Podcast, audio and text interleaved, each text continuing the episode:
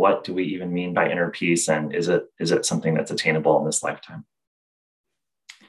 a nice simple question start um,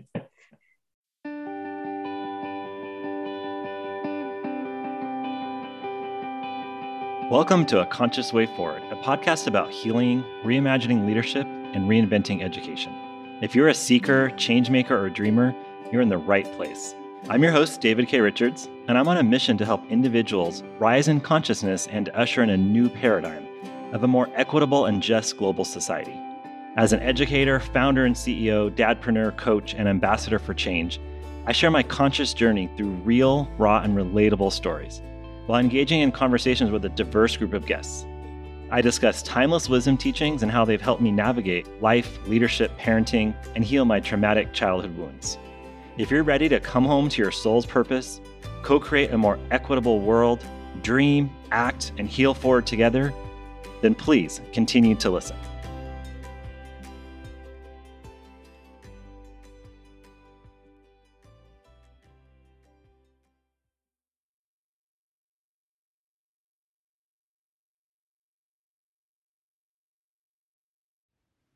Hello, everyone. It's great to be with Helen Hamilton today.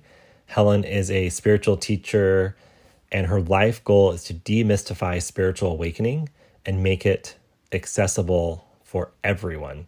And she does this through her weekly satsangs on how to dissolve the ego and step into our real and infinite selves. In today's episode, we discuss how to define and find inner peace by accepting ourselves in each now moment, accepting the as is for what it is. We explore the role of the mind and how to change our perspectives on how the mind wants to label emotions as good or bad. We also lay out how a regular meditation practice helps us to understand the futile nature of resistance, while also giving us the ability to differentiate between the higher and lower mind. This knowing eventually leads us to the difference between the illusion and suffering of separateness and the truth of our boundless essence. And we go over how resistance creates suffering while radical acceptance creates space for infinite possibilities. And finally, we discover how simple mindfulness can lead to an evolution of awakening into a fully embodied knowingness of your intuition and essence. I cannot wait for you to hear this episode. Hello, everyone. I'm so excited to be back with Helen Hamilton. We were just chatting and realized it's been about a year since the last time we spent some time together. And I did share with Helen that she was the most downloaded of all my conversations. So she's very popular. She's she's a celebrity. anyway, welcome back, Helen. It's great to be with you again. Thank you. Thanks for having me back. I've been really looking forward to this. Yeah. Oh, amazing, amazing. And you know, I, I people have heard kind of a little bit about you, and you've been on before, and I love, love, love going to your satsangs and following you on YouTube and really just the energy is powerful. And I love that both of our people who listen to us really enjoyed our conversation. So hopefully we can yeah. continue the conversation. And I'm going to start with a really simple question that we joked about before we hit record. Oh, this is just the way I roll. I've always rolled this way. Yeah. When I was a teacher, I would I would ask the kids these questions on the first day, and my friends would say, "You're supposed to kind of like warm them up before you just go deep." And I'm like, "Well, I only know how to go deep. So I know my audience appreciates. That's that's not you, is it? no. But you know, one of the things that when I listen to you and I spend time in your energy, I always feel this peacefulness, this feeling of peace. And I know that a lot of people that I work with will ask me, you know, how do you how do you find inner peace and what is inner peace and what does that mean? And so I thought we could just kind of start the conversation by discussing what do we even mean by inner peace and is it is it something that's attainable in this lifetime? A nice simple question start um, well for me peace is um, it, well it, the first definition that wants to come is an absence of conflict. You know some uh, environment inside where i'm not in conflict with myself at all. And what that meant for me was I wasn't rejecting any part of myself at all. However, I was showing up in this moment. So, whatever thoughts, emotions, sensations, whatever was going on, whatever karmic patterns were happening, um, just a total allowance of that without any sense that it should be different. It doesn't mm-hmm. mean I'm enjoying what's going on. I might not right. be enjoying if my mind's doing its thing or there's some real strong negative emotion or something, but uh, not not rejecting myself in this moment, however my body is, my mind, everything. For me, that's an, a total absence of conflict. I'm being myself completely in this moment, and that naturally brings um, a deep peace with it, a contentment that um, is just uh, the best thing I've ever experienced because it's uh, very soothing for the body as well. It, it doesn't um, disappear. It, comes and goes at first when we're learning right. to not reject ourselves, but um, that would be my definition of inner peace. That is really just I love it. I love it, and it's um it's really, I mean, I heard you say it as it's really just accepting this is these are my words, but like it's accepting the as is or accepting what is. Yeah. And not being in resistance to the now moment. Is that kind of what you were alluding to? Yeah, because we can't change. Um, if I'm feeling some emotion right now or some uh, thoughts are happening or both, I can't change that right mm-hmm. now. It's already happening that way. I might want it to be different in the next moment, but by rejecting myself right now, saying I shouldn't be this way, or it shouldn't be, my mind shouldn't be this way, um, or this emotion should go, yeah. then I'm I'm really trying to get rid of some part of myself. I'm showing up as these thoughts. I'm showing up as this emotion. Um, my body's showing up like this, and so I'm rejecting myself then, and I'm never going to find peace that way. I mean, we all try to. We all try that right. way right. but it doesn't work. And uh, that just got clearer and clearer for me that the only way to get what I want, to feel how I want, is to accept myself in this moment. It Doesn't mean liking, doesn't mean even wanting it to continue, but just kind right. of admitting this is how it is right now. And it yeah. can't be otherwise right now. Right, right. So, is there um, kind of a release of attachment to any kind of I like this or I don't like this, or how you know when you're when you're having this moment and maybe it's something you don't like, how do you proceed? Well, part of accepting myself as I am in this moment is I might have a strong desire. I really don't want this fear or this unworthiness mm, or yes. this physical pain, or I really would like more peace. So there can be a real strong desire there for how you would like things to go moving forward. And that is appearing, I'm showing up as this desire in this moment. So accepting that and that no human being ever is going to like being in pain or feeling right. some strong negative emotion and to pretend otherwise really is just uh, pointless isn't it so yeah i'm accepting this moment completely i'm accepting myself this moment completely and that may include some strong preference or desire right. that's also arising that's part of right. it well and what i have found is when you can really start to embody that practice that it kind of passes.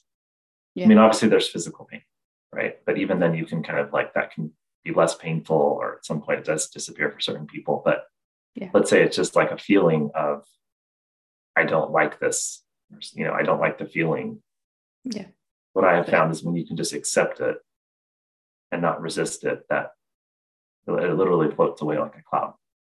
Absolutely, yeah. And uh, only by doing that is it going to float away because mm-hmm um, otherwise you're just pushing against yourself you're, you're in that conflict again and um, what you're the old saying what you resist persists right uh, and what you look at goes away uh, so just noticing the difference for me between accepting something exists in this moment and liking it or wanting it or even validating it it's just it's really quite insane to not accept that this thing is here that i'm already feeling Right. So that once I got that, it was a lot easier.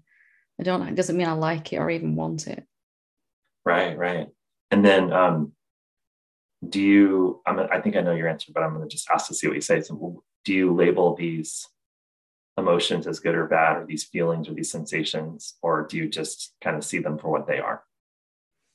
I mean, mind my mind would want to, you know, before uh, this is good, you know, bliss is good and fear is bad, and right. all of that, and wanted and not wanted come along with that. But really, they're just uh, eventually they're just kind of different vibrations going through my body.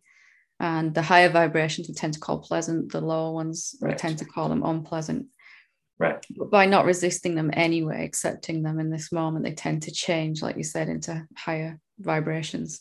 Mm-hmm. Um, something that's a really low energy that we really don't want to feel is because we're resisting it a lot more.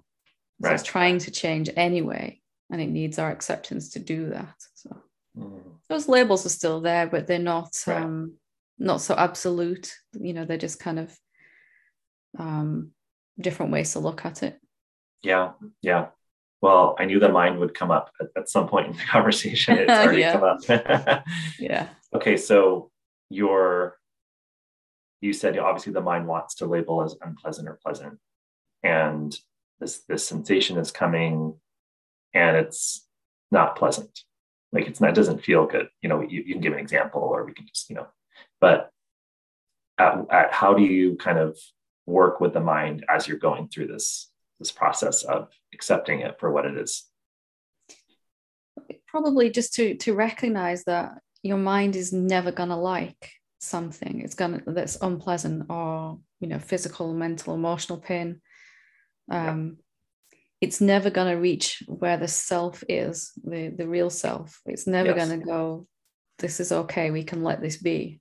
It, it's um modus operandi is is to try to talk about it reject it find a way to get rid of it. Right. Anything other than be with it. And it's not the mind's fault it's just the way it is. Um, so it will give you all its labels, you know, oh, last time you felt this, it went on for, you know, six hours and it got really bad and I'm scared of it. I don't want to feel it again. And, you know, all those things will come from mind. But just recognizing uh, clear that that's what mind does and it can't be otherwise. It can't. Um, it can't even see that by accepting it, this thing will feel easier. You know, even yeah. physical pain, as you said, is easier without interacting with it on a personal level. It's just here, my body's feeling it. I'm not offering any resistance to it. Don't enjoy it. Right. So just understanding the way the mind is and why it works that way, why it says those things. Um, you can just let those thoughts come up then. They can just be part of what's showing up in this moment. I don't want this. I don't like this. How long is it going to go on for? And whatever else it's doing. Yeah, this is um, so yeah, this is what one of the part uh, one of the things I really love about your teachings is let's just really understand what the role of the mind is. So I want to really like highlight this and have people hear this clearly because their minds probably already filtered it out and yeah. maybe changed the what you said.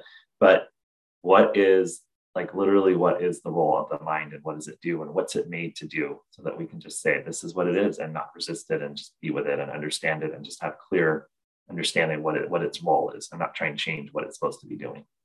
Yeah, and understanding it is is key. Was key for me. Uh, recognizing that my mind is um, an extension of uh, this very primitive egoic sense of self, uh, but in a more complex way now. So it's it's generally looking for it's sorting everything it experiences through these good and bad labels, wanted and right. not wanted. And whatever's going to make me feel better make me safer according to mind, uh, make me more loved, more liked, all of that. It's going to label in this wanted and good category. Right. And, and this then, is the duality of the mind, correct? Yeah, exactly. Yeah. And it's constantly sifting and sorting. And every time it experiences something, it tries to f- figure out if it's seen it before, what happened last time I experienced this. If we take fear as an example, um, it puts it in the not wanted category and it brings back all the memories of all the times we felt fear before. Right. It's trying to understand it, trying to know what to do with it. Uh, so, and, and it's really an extension of this very primitive fight or flight. Do I run towards this thing or run away? And of course, we're not physically running, but right. energetically, we might be kind of, I don't want this, or right. I do, if we're talking about bliss or something or peace, yes, I do want this. So just understanding that it can't see the oneness of everything mind it's right. it's it's only thing it can do it's got two two categories and it's got to try and decide which one this thing goes into and uh, once it's decided a category it never really changes that it can't so it's like a big reference library. What I think it's like a computer. It's like a computer. That's the way yeah. we talk about it in our program. Absolutely. Yeah. And it's just pick, sifting and sort this one, this one here, this one goes here. And it to expect it to do anything other than that is um the, the part of mind that we're talking about at least is um expecting something that can't happen. Right. So once I recognize that's that's really all my mind can do with this thing that I'm experiencing, then I'm not going to push against it so much, and yeah. it won't uh, talk so much. Yeah. So I've heard it's funny because as I was the question was coming through my head, I'm like, this is a duality. But I've heard the higher mind and the lower mind because as you're speaking, I know some people because I know I went through this at the beginning, being very intellectual and you know just being a very um, smart person. It's like you can't attack my mind. Don't tell me my mind's just a computer. And what I'm getting at is as you're speaking, it sounds to me like you're not speaking from the computer. You're speaking from something else. So how so what what is the role of the mind in, in that respect? Yeah, I mean the the thing that we were talking about before is a very pre-programmed set, a very simplistic uh, extension of the animalistic brain, uh, the old hind brain, I think it is. I'm not 100%, mm-hmm. but uh, and then there is the uh, once we come to accept that to some degree, we have more and more capacity to uh, we could call it intellect, uh, more of a discernment rather than a, mm. a simple program. Um, right. The ability to question something. I've always thought this thing was bad, but is it? You know, let me re- mm. reassess that. So that there's, and the less our thinking process is tied up in these very habitual thoughts, the more um, space then and, and energy we have for this kind of um, different type of thinking that we don't access very often at least mm, yes um, so very different thoughts like maybe uh, if i don't push against this thing it might go away which mm-hmm. is total 180 on what uh, the the the well, let's call it lower and higher mind for want of a better phrase but yeah its lower mind is convinced if I push against this thing, it will go away. And if I grab a hold of this thing, I'll get to mm. keep it. Right. Right. Right. So there's um, there's a discernment as you start to embody this practice more and more of almost really knowing where the thought is coming from, whether it's coming from separation or whether it's coming from this more kind of expansive place. And you can feel that in your body, can't you? You know, some mm. emotion comes up or something. And your thought process then is either going to make your body feel better or worse. It's going to add to that kind of resistance that's going on, depending right. on where. And uh, I'm not trying to split the mind in two. It's just like it has this yeah. limited function and this much more higher function. Okay. Yeah. Yeah. Okay. So then um, I do, I, I I know that um, you know you speak of. I believe that our group actually took one of your challenges, for lack of a better term, but I remember you saying, you know, try this for 30 days or something to that effect, and it was to um, not enmesh with the thoughts and and really just. You can tell me, I, you know, this has been a while and I can't remember, but you can tell me if, if I'm even close to what you said. But um, something about you know when the thought comes up, try not to label it or connect with it or sort it or anything, just kind of watch it and um, accept it for what it is. And then it just kind of goes away. And if I remember correctly, you said as you do that more and more and more, that these kind of negative thoughts or these um, separate separate thoughts will start to be like up on the balcony instead of right in front of your face.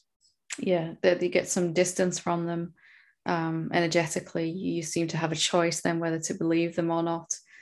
Um, and at first that that just doesn't seem possible you just you believe in the thoughts before you uh, even realize mm. what's happened and you only find out later. Whoa i was completely lost in my mind for that that time. Um, but as we just making an effort to just let whatever comes come in terms of mind. Be- because mind turns in on itself. It's judging its own thoughts good bad right. wanted not wanted it's doing that whole process with itself which really fragments it even more and makes it feel very disturbed.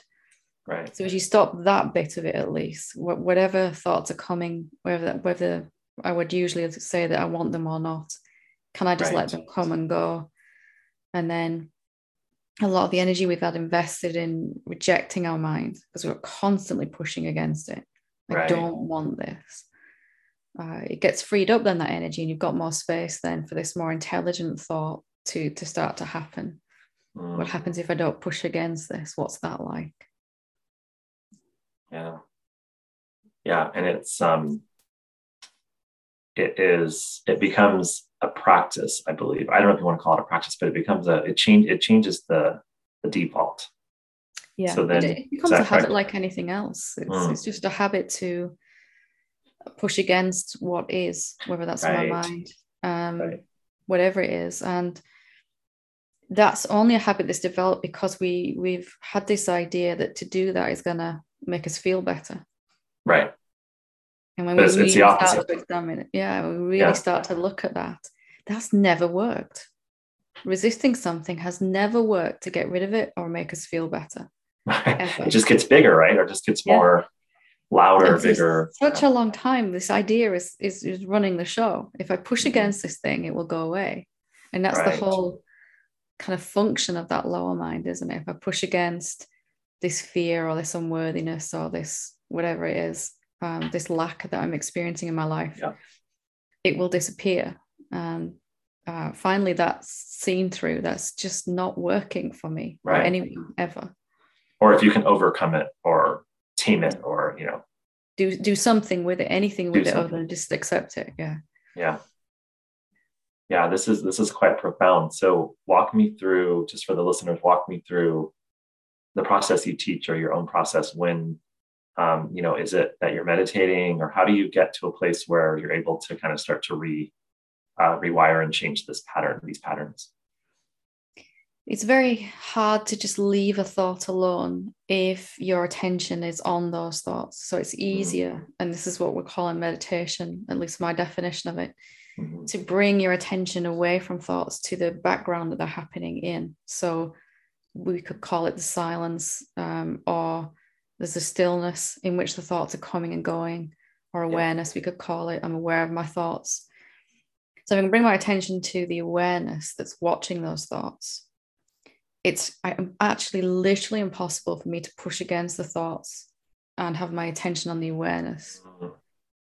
And conversely if my attention are, is on the thoughts that are coming up it's impossible not to resist them to try to do something with them. So it's just swapping a habit over of my attention always going to what's moving in my mind and changing and bringing it back to what's stable and unchanging. In that, then whatever needs to move can move, these thoughts can move.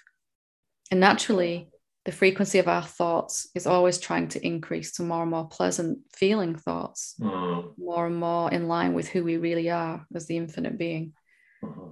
But as we got our attention fixated on mind, pushing against it, we're sort of impeding that from happening. So, what can we do to get our attention off of that? We can focus on what's real and stable, the, the space, the background, whatever we want to call it, the field in which the thoughts are showing up. Mm-hmm. Yeah. And so is this is this um, you know, getting a regular practice of meditation or just is it just, you know, what works for for different people? I'm sure it's all different things it is helpful to have a regular practice, especially at first, because we're trying to build a new habit. So sitting down, um, even 20 minutes a day is enough. And um, some people, even if they can't do that, they can do 10 minutes in the morning, 10 minutes in an evening. We're just bringing attention back to the real self by whichever name we're calling it field, the awareness, silence, stillness, yeah. consciousness. Um, attention going to what to the consciousness itself rather than what I'm conscious of mm. is bringing it back to the consciousness um, over and over again. Um, and that will just naturally then develop because it begins to feel quite pleasant, begins mm. to, mm-hmm. again, you won't be in conflict with yourself then in that moment. Right. So as it begins to feel nicer, there's a contentment and a peace that comes with that. And naturally, you want to do that when you're not, you know, sort of formally sitting down to meditate. It just starts to happen during the day anyway, the rest of your day. Yes that's what I was going to share is that several years ago, you know, one of the teachers I was following said, just do meditation every day. And then I just, you know, mm-hmm. I did it every day. And, and now it's like, it's, it's just, it's all, I'm always in meditation. It doesn't feel yeah. like I'm not in meditation. Or if I'm not, I know right away. Yeah. Your body tells you straight yeah. away, right? Yeah. Or something going body on. tells here. you. Yeah. Yeah. And it becomes more and more effortless, more mm-hmm. and more mm-hmm. automatic. So that habit is forming or has formed to um not totally fixate on the thoughts, which just kind of all this life force energy is going to the mind and fueling it then. So. Right. And that opens up more space for this more the more expansive thoughts and energy and ideas and yeah it's more just free and flowing yeah because um it actually costs us a lot of energy to believe thoughts and we've just been doing it so long we, we haven't really realized how much that's cost us energetically and really um, most of the sleep we need at night is not because of what our body's done during the day it's because of how many thoughts we've been believing and that sounds insane but it's no it just makes true. so much sense that's yeah. why i had to laugh it's, it's so exhausting true. it's exhausting yeah. because the thoughts we're believing are so opposite to what's really true if, if i'm really feeling i'm not good enough or there's something yeah. wrong with me you can't get more 180 than on, on what you really are this perfect right. divine being showing up right. you know so it costs a lot to do that yeah so i've heard some teachers mm-hmm. recommend that you kind of do that um, turn the thought around just just as a simple practice just turn it around and say if the if the thought is i'm not good enough i'm not worthy or whatever you just simply turn it around and say i am or you know if it's whatever it may be just kind of turn it around yeah i mean that's uh, effective for a while. Uh, mm. but we're still in duality there. We're still right. pleasant and unpleasant. And again there's nothing wrong with that but yeah. if we're focusing on one aspect of duality we're going to have to keep experiencing the other. Exactly. Yeah. Yeah. Yeah that's why i was curious how you'd answer it because i in a lot of the readings i've done that's like sometimes where people they tell people to start. And, and i mean as i'm hearing you speak it's like where you're literally saying all the western ideals that we've been taught are actually you're turning them upside down right? Because the western ideals are push and achieve and resist and basically go against and that works in a in an outer world way you know? Right. if i if i'm training to run a marathon the more effort i put into that the faster i'm going to reach that level of fitness or something. Right. But in spirituality it's quite the opposite isn't it? It's learning to stop resisting to to yeah. let go to open up um, to be curious rather than to try to find out a final answer.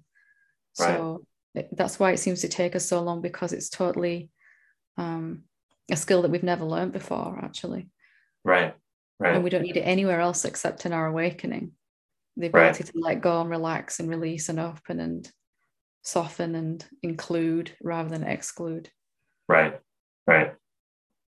And it's uh it's the like you said on the external world but what i have found is that as you start to do this more and more then things on the external world just kind of come together effortlessly and in flow.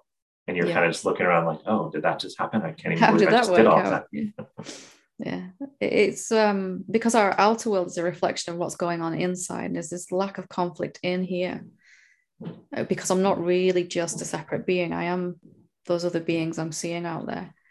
Um, it has to have an effect. It has to mirror back to me from my outer world too and even if the body is exerting a lot of physical effort doing some something exercise or some physical work there's still not that tiredness there um, because the tiredness uh, is coming from the, the believing the thoughts as well so even when there is effort needed from the body it's it's it's kind of effortless effort for that i hmm. don't really know how to say that better but you hopefully get a sense of it yeah i know what you mean and another phrase I like that you made me think of as a choiceless choice, where you're starting to kind of go through your life without even really thinking about it. It's just kind of it's just kind of happening, and you're just accepting it. And I loved how you started this conversation with inner pieces about not being in conflict with yourself, because as you've learned through your own direct experience, as you do this, you're not in conflict, and you're not in conflict. And then the inside, the outside matches the inside yeah. And it's kind of like what we like to call the flow boat. You're just on the flow boat. You're just kind of flowing down the river and you're not in conflict to the wave or the the bump in the as you're flowing. You're just kind of just adapting and changing and going yeah. through life. choosing by how it feels as well, how the choices feel more and more rather than think a thought process of um, you know, logical thought process. This choice just feels right, even if it doesn't make any logical sense. Yes. This one makes logical sense, but it doesn't feel right at all. You know, more right. and more learn to trust that feeling then. Yes, yes. That is a really big one is trusting the trusting your body, trusting the feeling. And what I have found is most of the time it is illogical. Yeah. Because you're dealing with a different energy and it's not it's it's not logical like A, B, C, D, one, yeah. two, three. It's like, oh, I'm gonna do this and do that, and then oh, I wonder what's gonna happen. And you just kind of trust it and watch it all unfold. But then you're in a different place than when you're in that flow boat, I think you said, you know, because yeah. um you're enjoying the the process and the unfolding and the journey. Whereas when we're doing something from a logical place, we're not enjoying that bit of it. We're, we're trying to get to some end result where we're enjoying it. Right. The whole thing is is fun then, isn't it? It's, it's unfolding step by step. So even if even if you didn't seem to be getting to where you want to be, which, which is happening, but mind isn't recognizing that. Right. Uh, you're having fun anyway. It's kind of like being led to the next step of it. So it's just a different way of orienting your life, where right. it's a continuous unfolding rather than I need to get this thing to happen and put a lot of effort into that. Right. Right. Okay, we're going to finish up part one and then we'll go on to part two. But I think for part two, what's coming through now is really discussing a little bit about what is the actual true self, or however you want. I think you just said self, self with a capital yeah. S, or however you want it, but really um, helping people understand more about what that means to really be in touch with your your authentic true self. Yeah. And and then um, maybe we'll touch on a little bit about how does this play out in your in your daily life? Just in general how do we how do we think about spirituality in our daily lives and not something that you do you know when you go to a retreat once a year or something like that? But yeah. that'll be our next uh, set of, of discussion topics. And uh, we will go on to part two in just seconds. All right. Thank you helen. It's really great to have this conversation with you. And i feel like in the last short conversation of like 20 25 minutes whatever it was there was just a lot of profound insights that people could really use and understand and kind of, you know, just I, think I can tell it totally changes your life. I mean, I'm just going to say that it totally changes your life. And I'd love to hear a little bit about, um, you know, this. You were saying that when you have these thoughts that are, I'm not good enough, or I'm not worthy, or I made a mistake, or whatever it may be, that we spend all this energy trying to reject those thoughts or overcome them. And you were saying that it's so interesting because you're actually really not those things, those thoughts. Mm-hmm. And so that really gets to self. So I'd love to hear what you know what you think about that or share about that. Yeah, it's been um, it's been a very long-standing habit to think of ourselves in a certain way and not to question that because it seems so real that I am this um, body i am this small finite limited being separate to everyone and everything else. And at some point we find ourselves curious as to or, or usually from intense suffering mm-hmm. um, occasionally curiosity or sometimes both. Right. Just really drawn to question that like is that actually all there is to me? Um, and usually like from my own journey my life wasn't working very well at all from that place mm-hmm. of thinking I was a separate being. Never did. Right. Um, so through desperation, there was this urge to find something bigger than than what I thought of myself. Right. Bigger spiritually, you know. So um, discovered that I wasn't what I thought I was at all. When I actually tried to find this person, this someone that had been the central focus of all of my life and even my uh, journey to awakening was, was yeah. centered around this separate person that I thought I was. Couldn't right. find it at all. It just wasn't there. And that was just so very shocking at first. There was a massive amount of relief, but also a lot of shock and some, a little bit of fear. Right. Because um, it was like somebody just pulled the rug out from underneath my life. Right. Um, but uh, luckily something pushed me to keep looking at that and as I kept looking, there was just this deep peace and relief that everything I thought about myself had never been true. It'd all been based on this idea that I was a separate being. Right. Um, what I actually found was this some, something that's very different to that. That there's a body here, there's thoughts and emotions and all of that still, but what I really am is something that is formless. It is not a thing at all. It's stable. It's not coming and going. It's not subject to suffering, anything like that. It has been called many things. We've touched upon some of those silence, awareness, right, consciousness, right. beingness, presence. Um, but really, you know, self with a capital S. But it's not limited, it's not finite. It's mm. um, there's only one being here, and it's showing up as all of these beautiful incarnations that are here on the planet today, and, and all the planets and everything. So right. that's very different to the way that we're um, habitually thinking about ourselves. Right, because we're the way we're taught is that you're a separate being mm. and everything's separate and and you're not. I mean, when does anybody ever say that you're the limitless, timeless, boundless, infinite self? it's never. Uh, and with that idea of being a separate being comes a lot of suffering because we feel alone. And yes somewhere in the back of our consciousness, we know that we have uh, at least been with or had access to something much greater than that. So there's this sense of loss mm-hmm. um, and sadness in most of us that's deeply buried, that we're trying to, uh, this empty hole inside us that we're trying to fill up from our relationships, from our career, trying to extract everything we can out of that to feel better. Right. And uh, that eventually flips okay, if I'm not at all what I thought I was, do I need to get any of that stuff? Or is it really, you know, approval, security, acceptance, mm-hmm. love, uh, whatever it is that we're looking for? It starts to be recognized as um, already being here as a function of who we really are, rather than what we thought ourselves to be.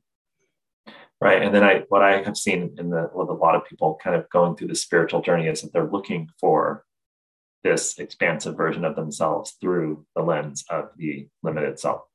Yeah, because that's all we know. Right. All we know is if I have to find something, I use the same vehicle that I've always used to do that. And right. usually that's the mind, the, the, the, limited sense of self. And uh, that's what takes the time, really, in awakening. Once we realize there's a direct way to look and ex- actually experience that we're not what we thought, what we thought we were, then it really does begin to speed up. But our default yeah. setting is um, this thing that I'm looking for is outside of me. Let me go look for it in my traditional right. way. Yeah. Right, right. And to your point around the experiencing is that then you start believing it. Yeah. Right. Because what you really are is infinitely powerful. You are that which created the entire cosmos and sustains it. So that infinite power is showing up as a human being and if you believe an idea as this infinite power, this idea is experienced as very real, so real that we never even think to question if we're really separate for right. such a long time until it becomes so painful to continue to live as a separate being, a person. That's only the only time then that we do because the illusion of being a someone is is self-sustaining. I keep thinking it's true, so I keep experiencing it as right. true. Right. And it goes around and around then. And you find evidence, mind finds evidence to prove that it is true. Yeah, it's because it's cycle. again, it's sifting and sorting again, isn't it? This is what I believe to be true. This is untrue. So this evidence here can go over there. And I'll put my attention, I'll remember this stuff that proves my theory of who I am, that I'm not good enough or I'm not safe or whatever is going yeah. on for. Yeah, and you mentioned that you know some people will start to question this through just a lot of pain and some people will question it I, I, like to talk about it as you know like finding some people will do it through the light and some people will do it through the dark but eventually yeah. you reach a point where you want to start asking the questions of is this really who i am yeah and for me it was just a deep sense of it can't be just this mm. i can't just go through my life be born live a certain amount of time and then die like right. really what what it can't just be that where's the meaning and the purpose in that Um, it was driven by suffering and despair. Yeah. But there was this intense curiosity that began to to really overtake that. Yeah. And the suffering began to kind of fall away as I saw clearer and clearer. I'm not at all what I thought myself to be. Right. And you said it was a relief too, which I thought was really interesting. Yeah, because for the whole constant background of my life had been this, and I hadn't realized, but fear constantly, pretty much constantly, either very overtly or very subtly in the background. The sense that at any moment something can go wrong based on this idea Right. that I'm not good enough and somebody's Right. going to find me out at some point. I'm going to do or say something that's going to expose myself and my world's going to come crashing down. This has Right. been like all of us there in the background. And to suddenly see that that person that had these issues was totally unreal. That was just such a karmic relief, is, is the words that want to come out. Because suddenly um, I realized I've been safe my entire life Right. and and uh, even before this body came, absolutely safe, so safe, I could never be unsafe.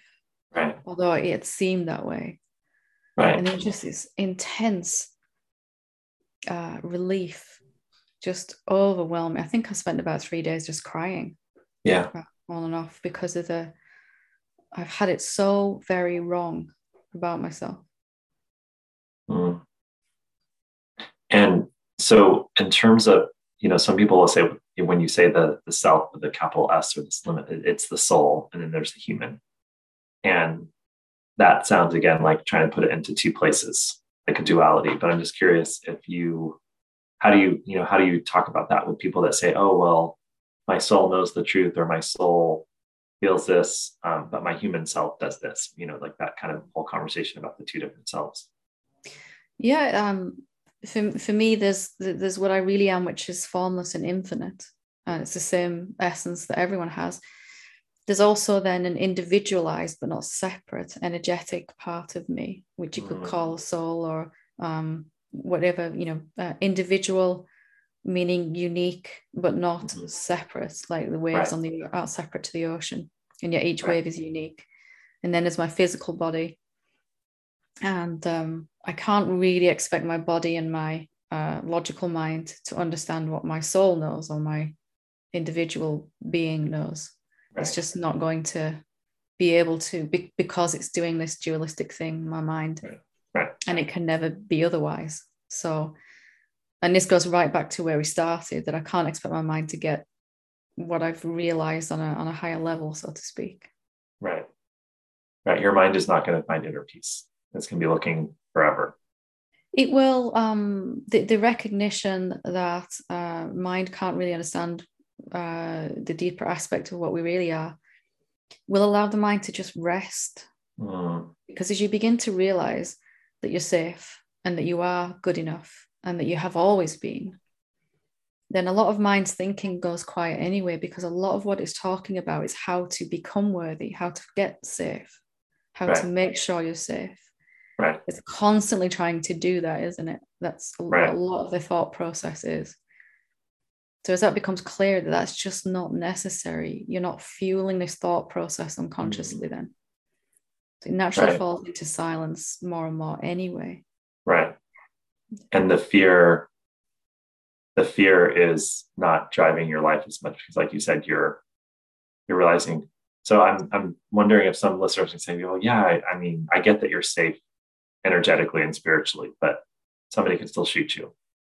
Yeah so somebody could harm the body the physical body um, but again as this uh, deepens this seeing deepens that i am safe i've always been safe and Right. most especially the understanding that i'm not limited at all Right. that i can't find somewhere where my beingness stops um, with that comes a sense a recognition that everything and everyone is this beingness too Right. and most especially my body is ma- is you could say it's arising out of the beingness the consciousness Mhm. but even that's a little dualistic it's saying that there is actually a physical body here it Mhm. looks like it but really what it's made of is essence If we right. were to go down through the muscle and the skin and the bone, we'd come to tissues and then cells and then um, subcellular and then the um, smaller and smaller and smaller, we'd come back to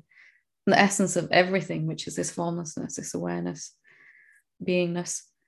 So as you realize that, that all of these objects, and of course this takes a little longer to, to fully get, yeah. everything that we're perceiving and experiencing is the same consciousness looking like something. Right. Then the sense of safety envelops the body too. And it's very, very mm-hmm. hard then to have an accident or uh, to stub your toe or, you know, do the things that get into a, a car accident or something like that. And the body is um, cocooned in this kind of aura of safety, for want of a better phrase. Mm-hmm. So it has an effect on the body too. I mean, eventually, yeah. some, the body's going to come to an end at some point. Right. Right. But up until that point, there doesn't need to be anything negative happening to the body. Right. Yeah. And, it, and it's a lot of the fear at the end of the day is really the fear of death, which is the death of the the body and the yeah. and the mind. But obviously yeah. not the limitless self. Yeah. If um I've come to see that um my body is also the consciousness, that it was never really I mean, we say it's born and we say it dies, but really all it is is uh, I'm holding this body together in a particular shape mm-hmm. for a certain amount of time. And then I let go of doing that and it, it dissolves back into its elemental nature, goes through this kind of recycling process, like all of right. manifestation, and is assembled into another form. So this idea of birth and death even become very fluid uh, right. eventually. Right. And There's then, a recognition you know, deeper than that you're not just experiencing life through this one body, you're experiencing it through all of them. Right. Because you're connected to the one source. Yeah. There is only the one of us. And right. in each particular body mind vehicle, I feel like I'm only experiencing myself here. Mm. But as we begin to override that gently with the sense that I don't really come to an end anywhere, as the silence, as the stillness, consciousness. I don't have an edge or a boundary. I am infinite. Mm-hmm. My body has a, a, a, boundary and a size and a shape, right. but not me. Then that automatically there's, there's a love and a compassion that begins to arise for other beings because you see they are also you, even if they don't realize that. Right. There's a a softening of these um, self-imposed sort of um, boundaries for want of a word you know unhealthy boundaries some boundaries are healthy of course yeah this is I say this is mind blowing. It's literally mind blowing. no, it's really profound, and it feels like that the that real internalized. I don't know if I want to call it a belief, but that feeling that you have, if you can really feel like I am not separate. You know, I mean, the um, kind of starting with curiosity seems like a place that's really helpful, right? Or just kind of inquiring, yeah, who am I? You know, what and and knowing that. To, to your point, I think the safety one's so just miraculous because it feels like you can start to feel safe then because fear is driving us so drastically that yeah. to your point you know you're for the awakening before you really started going down this path it was it was you said it didn't really work for you and that you were always worried not at all right so you're always worried that everything was going to fall apart at any moment and it's and if you think about the world we live in that's where the majority of people are is they're constantly worried about everything falling apart or this um, one of the teachers I follow talks about like instead of being paranoid, you should be glad annoyed. Like you should be like, every time you turn a corner, you should be you should be yeah. Michael Michael Beckwith, but every time you turn a corner, you should just be like, oh, what is what is consciousness going to bring me now? Like, oh, what's what's happening? You know, and, and it is like that. It really is like that after a while because th- there is nothing to fear, literally right. nothing outside of you to fear. Right. And before this, my my whole life was run with this background feeling that it's the world is unsafe for me. Right. It's dangerous. Right. It wasn't a conscious thing. It was just right uh, I'd run back home to be by myself as soon as I right. could, right. you know, because there's some idea of it's dangerous out there or something. That whole thing just begins to disappear after a right. while. Just uh, everything I meet is myself in disguise. Yes. You know, and yes. I wouldn't say that to, to a lot of beings because they're not ready to, to hear that. Absolutely. Yeah. It does bring this right back to where we started this profound peace. Right. Because uh, I'm not in conflict with myself in any expression of myself, not just this body. I can let that person be as they are, and I can let this one be as they are. And uh, yeah. that peace really deepens in. Yeah. And then what about, you know, things are going to happen. Like I hurt my shoulder, got my tooth almost knocked out playing basketball, and and I laugh because when I share with my my groups, you know, it's like I was literally meditating the whole time and just watching the movie of me playing basketball. And the next thing I know, it's like, oh, now my tooth. but it's like, you know, the this intellectual mind could say, well, see, he's not safe because he he decided to play basketball and now he, you know, got his tooth knocked out and his shoulder's been bad for six months. And um, mm-hmm. but how do you feel or how do you teach around this you know things just happen everything happens for a reason or whatever you want to say and you just kind of accept it for what it is and and you ask what the lesson is and you go go on with your life yeah and, and for a while even once you've seen that you're not really a separate being life will keep showing you places where you feel unsafe still mm. um, so uh, some idea that the body can be injured or hurt like you said sometimes that plays out um, mm-hmm it was something sim not not sports related, but some injury happened for me as well. Hmm. Uh, to really make me, uh, you know, I was willing to see by this point that here's where I'm still believing that I'm not safe. So it's a kind of right. an inner realization of it, and then there's yes. certain points in our life we have to apply it to, yes. like going to the dentist. I was terrified going to the dentist. Yes. You know, logically I know I'm safe, but right. sitting in that chair, I'm terrified. So here's somewhere I need to kind of apply what I've seen that the dentist isn't uh, different to me outside of me. Right. a fear of um, authority figures and right. so, so, little places in my life where life is nudging me to say, um, this is where you need to look deeper here into this. Oh, that's such a great way of putting it. And I feel like you know, I always say just life is going to show you, the universe is going to show you exactly what you're ready for to learn. Yeah. whether you want to or not. Yeah. Whether you want to or not. And yeah. I always feel like for certain beings like you and me, it's like the universe and life, whatever you want to call it, it's a little more gentle. like, or at least it has been for me.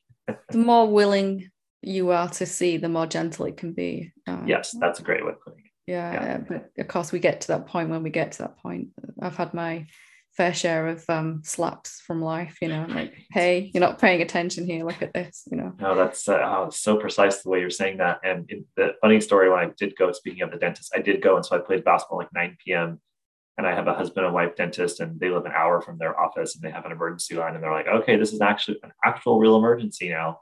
So we're going to see you. Like, I, I, guess they get phone calls all the time that aren't real emergencies. so yeah. they, they brought me in and they, the tooth had gotten loose and it was basically just kind of dangling and they shoved it back in. And um, yeah, see your face. So the, the dentist said in his 35 years of being a dentist, he's never shoved a tooth back in without the person screaming. And he's like, What? How did that happen?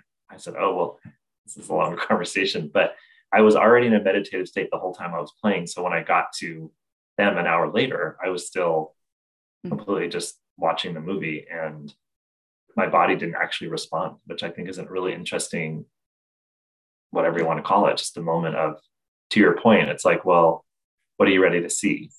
Yeah. And I was ready to see that there was still some fear around that. Yeah. And yet there was a nice little gentle, okay, we're to, we're not to make it hurt too much. Or I don't know. And, and it's just, you know, the, the, the simplicity of spirituality is that in this moment, I can see that it's my pushing against my resisting that's causing my suffering. So yes. it can even be um, going through some great amount of physical pain uh, as you were experiencing. Yeah. Uh, but if I'm not resisting it, then I'm not suffering. And that, that was huge yes. for me to realize. Yes. And as the self, as the infinite self, as the real consciousness, it's impossible to resist, isn't it? You're just kind of yes. watching and the movie changed from this sports game to here I am at the dentist having this, you know. So okay, yes. this is interesting. Yeah. Yeah, no, that's that's uh that is just so profound. Yeah, it's it's it's exactly not being in resistance to it. And that's how I've talked about that that story is that I I really and this is why I wanted to ask you this question of like when something quote unquote bad happens to you, mm.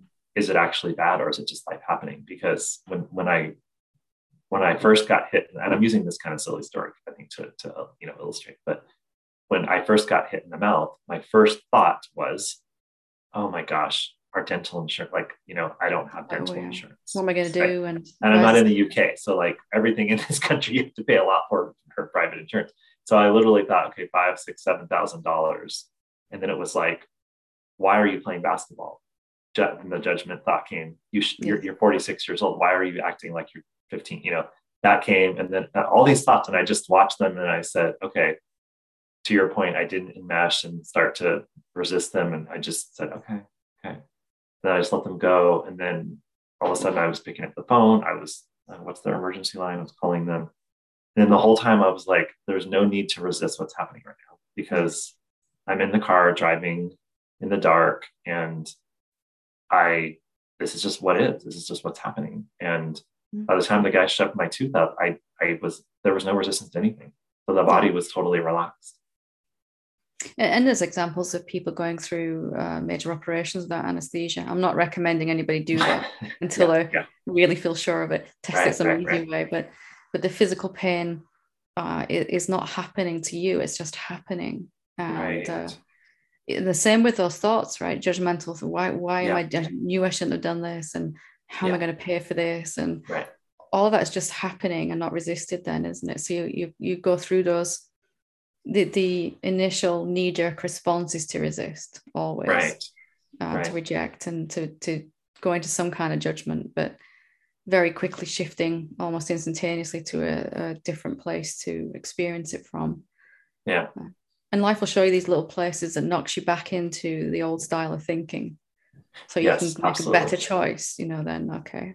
What's right. this like to just experience it rather than thinking right trying to change it or resist it um, now when the thoughts come this is a question that i always wonder about when the thoughts come and you are if you're trying to love the thoughts maybe send them love or is that is that still kind of it's this whole idea of like you know you appreciate the compliment but you don't like the criticism so if you're enmeshing with the thought whether it's love or rejection you're still enmeshing is that, yeah. do you see what I'm getting at? Yeah, it's still very, uh, it's still dualistic, only very mm-hmm. subtly. Mm-hmm. I'm trying right. to do something with it. And right. Um, we do this in all kinds of ways. I'm trying to allow abundance rather than re- resist it, or it, we're still trying to do something uh, right. one way or the other. And uh, the recognition of what we really are then kind of resets that, or it did for me, because the self, the infinite silence, it literally cannot do anything with anything. It's like the def- very definition of love, which is just um, one. Well, one of the definitions of love is for me, yeah, is um, totally allowing everything to be as it is, and the the consciousness cannot do anything other than that. Right. So it doesn't even have to try to love. It can't be unloving, and that it can't destroy anything. It can't resist anything that appears inside it, whether that's a right. thought or an emotion right. or physical pain, anything. It has no other way to be with it right. other than to. It's like saying the space in this room is going to push against the furniture. It literally right. can't. Right. You know? Right. So when the thought comes, some people will say, you know, send love to your, send love to the negative thought, or, um, you know, send love to the inner child, or whatever. And if I'm hearing you correctly, you're saying that that's not even necessary. Eventually, no. I mean, it's a great step along the way. Right, right. Better than resisting it with everything you've got, which we we start yes. where we start from. Um, yes. But eventually, even that becomes too much um, effort, too much trying to change something, because to send love to something, we've got to kind of be seeing it as something unwanted or negative. Yes. Uh, yes. In, in a, even in a very subtle way. Yeah. So, yeah. what's it like to experience this without my labels? What's it like to just right. be with this thing, these thoughts or this emotion? Or so the sensation comes or the thought comes, and you're you're literally just closing your eyes and just being, just being, just being here. Yeah, there's a kind of a a curiosity that becomes um, more and more your only way to be with something, like you were saying about sitting there in the dentist chair, like yeah what's it like to just go through this, even this, yeah where I would have before perhaps uh, really gone into a lot of thought process about it and resistance. And my body would tense up then and it would really hurt, really hurt, rather Right. than just kind of relaxed up and what's this about? What's it showing me? What's it what am I what can I learn from this? Right. Right. Yeah. And I like how in some of your answers you're saying, you know, this is a stepping stone. And obviously everyone's on their own journey. Yeah. But depending on where you are in the journey, sometimes you do have to do like the opposite of the thought. And you do have to send love to the inner Yeah, child. And I've done all of that. I have used all those stepping stones. Just because I'm saying this is where I'm at now doesn't mean I haven't used those stepping stones, you know, and Right. uh, they're all appropriate where where they're appropriate and they for us. Right. And and to your point earlier, it's almost like when you start to connect with this version of yourself that you'll kind of be shown what's the next step anyway. So it might be, mm-hmm. oh well, this for me, this is working right now. And then a month later it might be, oh, I don't need that anymore. That's what I found for myself is that Yeah. as I go through the journey, it's like, oh, that process or that thing that I did to really calm and get myself to, you know, higher frequency, higher just being more calm and present. Now it's like it's become a default and now it's it's but it does at the end of the day it's really simple Yeah. And, we'll we'll you know the, the more we're paying attention to this moment, not resisting what is our, Yeah. ourselves this moment, same thing. But the clearer it'll be what that next step is, and the Right. more obvious it will be right what the best thing moving forward is. It'll just be um, stunningly obvious in the end when it just this is going to lead to all kinds of trouble, whatever this is. and This is going to be something fun. Yes. Mm, and you start to know that really well and you know how it feels in your body to your point and or intuitively what it feels like and you kind of know um, i can feel the different types of thoughts Yeah. and whether it's like in, intuition saying okay now this is the next step it's like oh okay uh, versus you know the logical mind and the planning and all the different steps it's kind of it's just it's more natural yeah, you'll start to notice this. There's a, the same thought can be there. Why have I done this? You know, the mind's the lower mind would say, "Why have I done this?" And it'll go into all kind of judgment and blame. right This kind of open intellect, this curiosity will say, "Why have I done this?" And it feels totally different in your body. There's Right. a curiosity there that wasn't there before. Right. Well, and one of the things I think maybe we can end on this is is this idea that sometimes people think spirituality. So I went to um, I went to a spiritual retreat in um, Colorado. Actually, that's what I was asking you earlier. If you were going to Mhm. Colorado, it's a beautiful location. Yeah. And the organizer of the retreat said, one of the staff members said, like, "Oh, I feel so great when I'm in this retreat, and then as soon as I go back home, I don't feel good again." Mhm. And so I think sometimes we kind of think spirituality is like going to the retreat and, you know, meditating for 20 minutes. But to me, it feels like it's really every moment of your life. And so a lot of things we've off- talked about, right? Is every yeah, moment it your life. starts off as going to the retreat or attending a, a, a Zoom session or um, doing my 20 minutes meditation. It starts off like that, but then gradually it will, uh, as it starts to really bear fruit, you're going to want to feel that way more and more. And it becomes Right, your life right, then, doesn't it? Rather right, than something I do. It's just something I am more and more. Yes. And I feel like it's every moment of your life, there's an opportunity to to practice it and to be with it. And that's kind of what I was getting at. It's like it's it's every moment of your life is This whole work. conversation is, curiosity and progress, isn't it? Well, What Yeah. is this conversation right now? Where is it? Where will it? Where does it want to go? What does it want to expand into? And right. it's kind of discovery and a curiosity rather than a, a kind of agenda with. Um, we can have loose ideas of what we want to talk about, but Right. where that actually goes in the in the actual moment is is where it goes. Yes. Yes. That's a great way to end.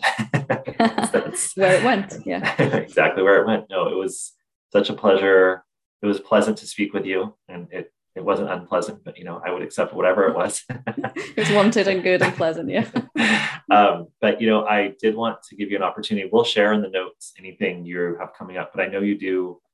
I have done your um, online. I think you're, you call them satsangs, and I know you have an in-person retreat. And I love doing your program. Sometimes they conflict with my schedule because the you have so many different countries, but I love doing them and I would recommend them to anyone, but I just wanted to give you a moment to share. And like I said, we'll put all the details in the notes, but anything you'd just like to share with, with folks that want to, um, you know, learn more about you or spend some time uh, with you. Yeah, we have uh, free satsang every uh, every week when, when we're not doing retreats and things like that. Um, yeah. That's every Thursday. Uh, all the details are on the website, but uh, so come along and join the satsang. We have also in September uh, dissolving the ego course. Okay. And ego for me is just um, a collection of all the assumptions that we haven't examined yet, all the ideas that we're still believing. So it's a four week course based on directly what we've been talking about today, what yeah. actually worked for me in my awakening, uh, hopefully practically based as well. So anybody that really wants to get out of suffering very quickly, that would be what we recommend. But okay. check out the YouTube channel. There's just tons of stuff on there for free. And on the website as well as a lot of audio stuff. Just dive okay, in. wonderful. Yeah, no, there's there's it's very accessible. That's how that's how uh, I found you too. So thank you, Helen. I really appreciate it. It's been great spending time with you. Thank you for having me back. It's been uh, very enjoyable. All right.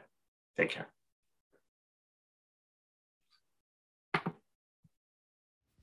Wow, what an amazing conversation with Helen. I want to thank Helen once again for literally blowing my mind with her straightforward and simple, peaceful explanations of spiritual awakening.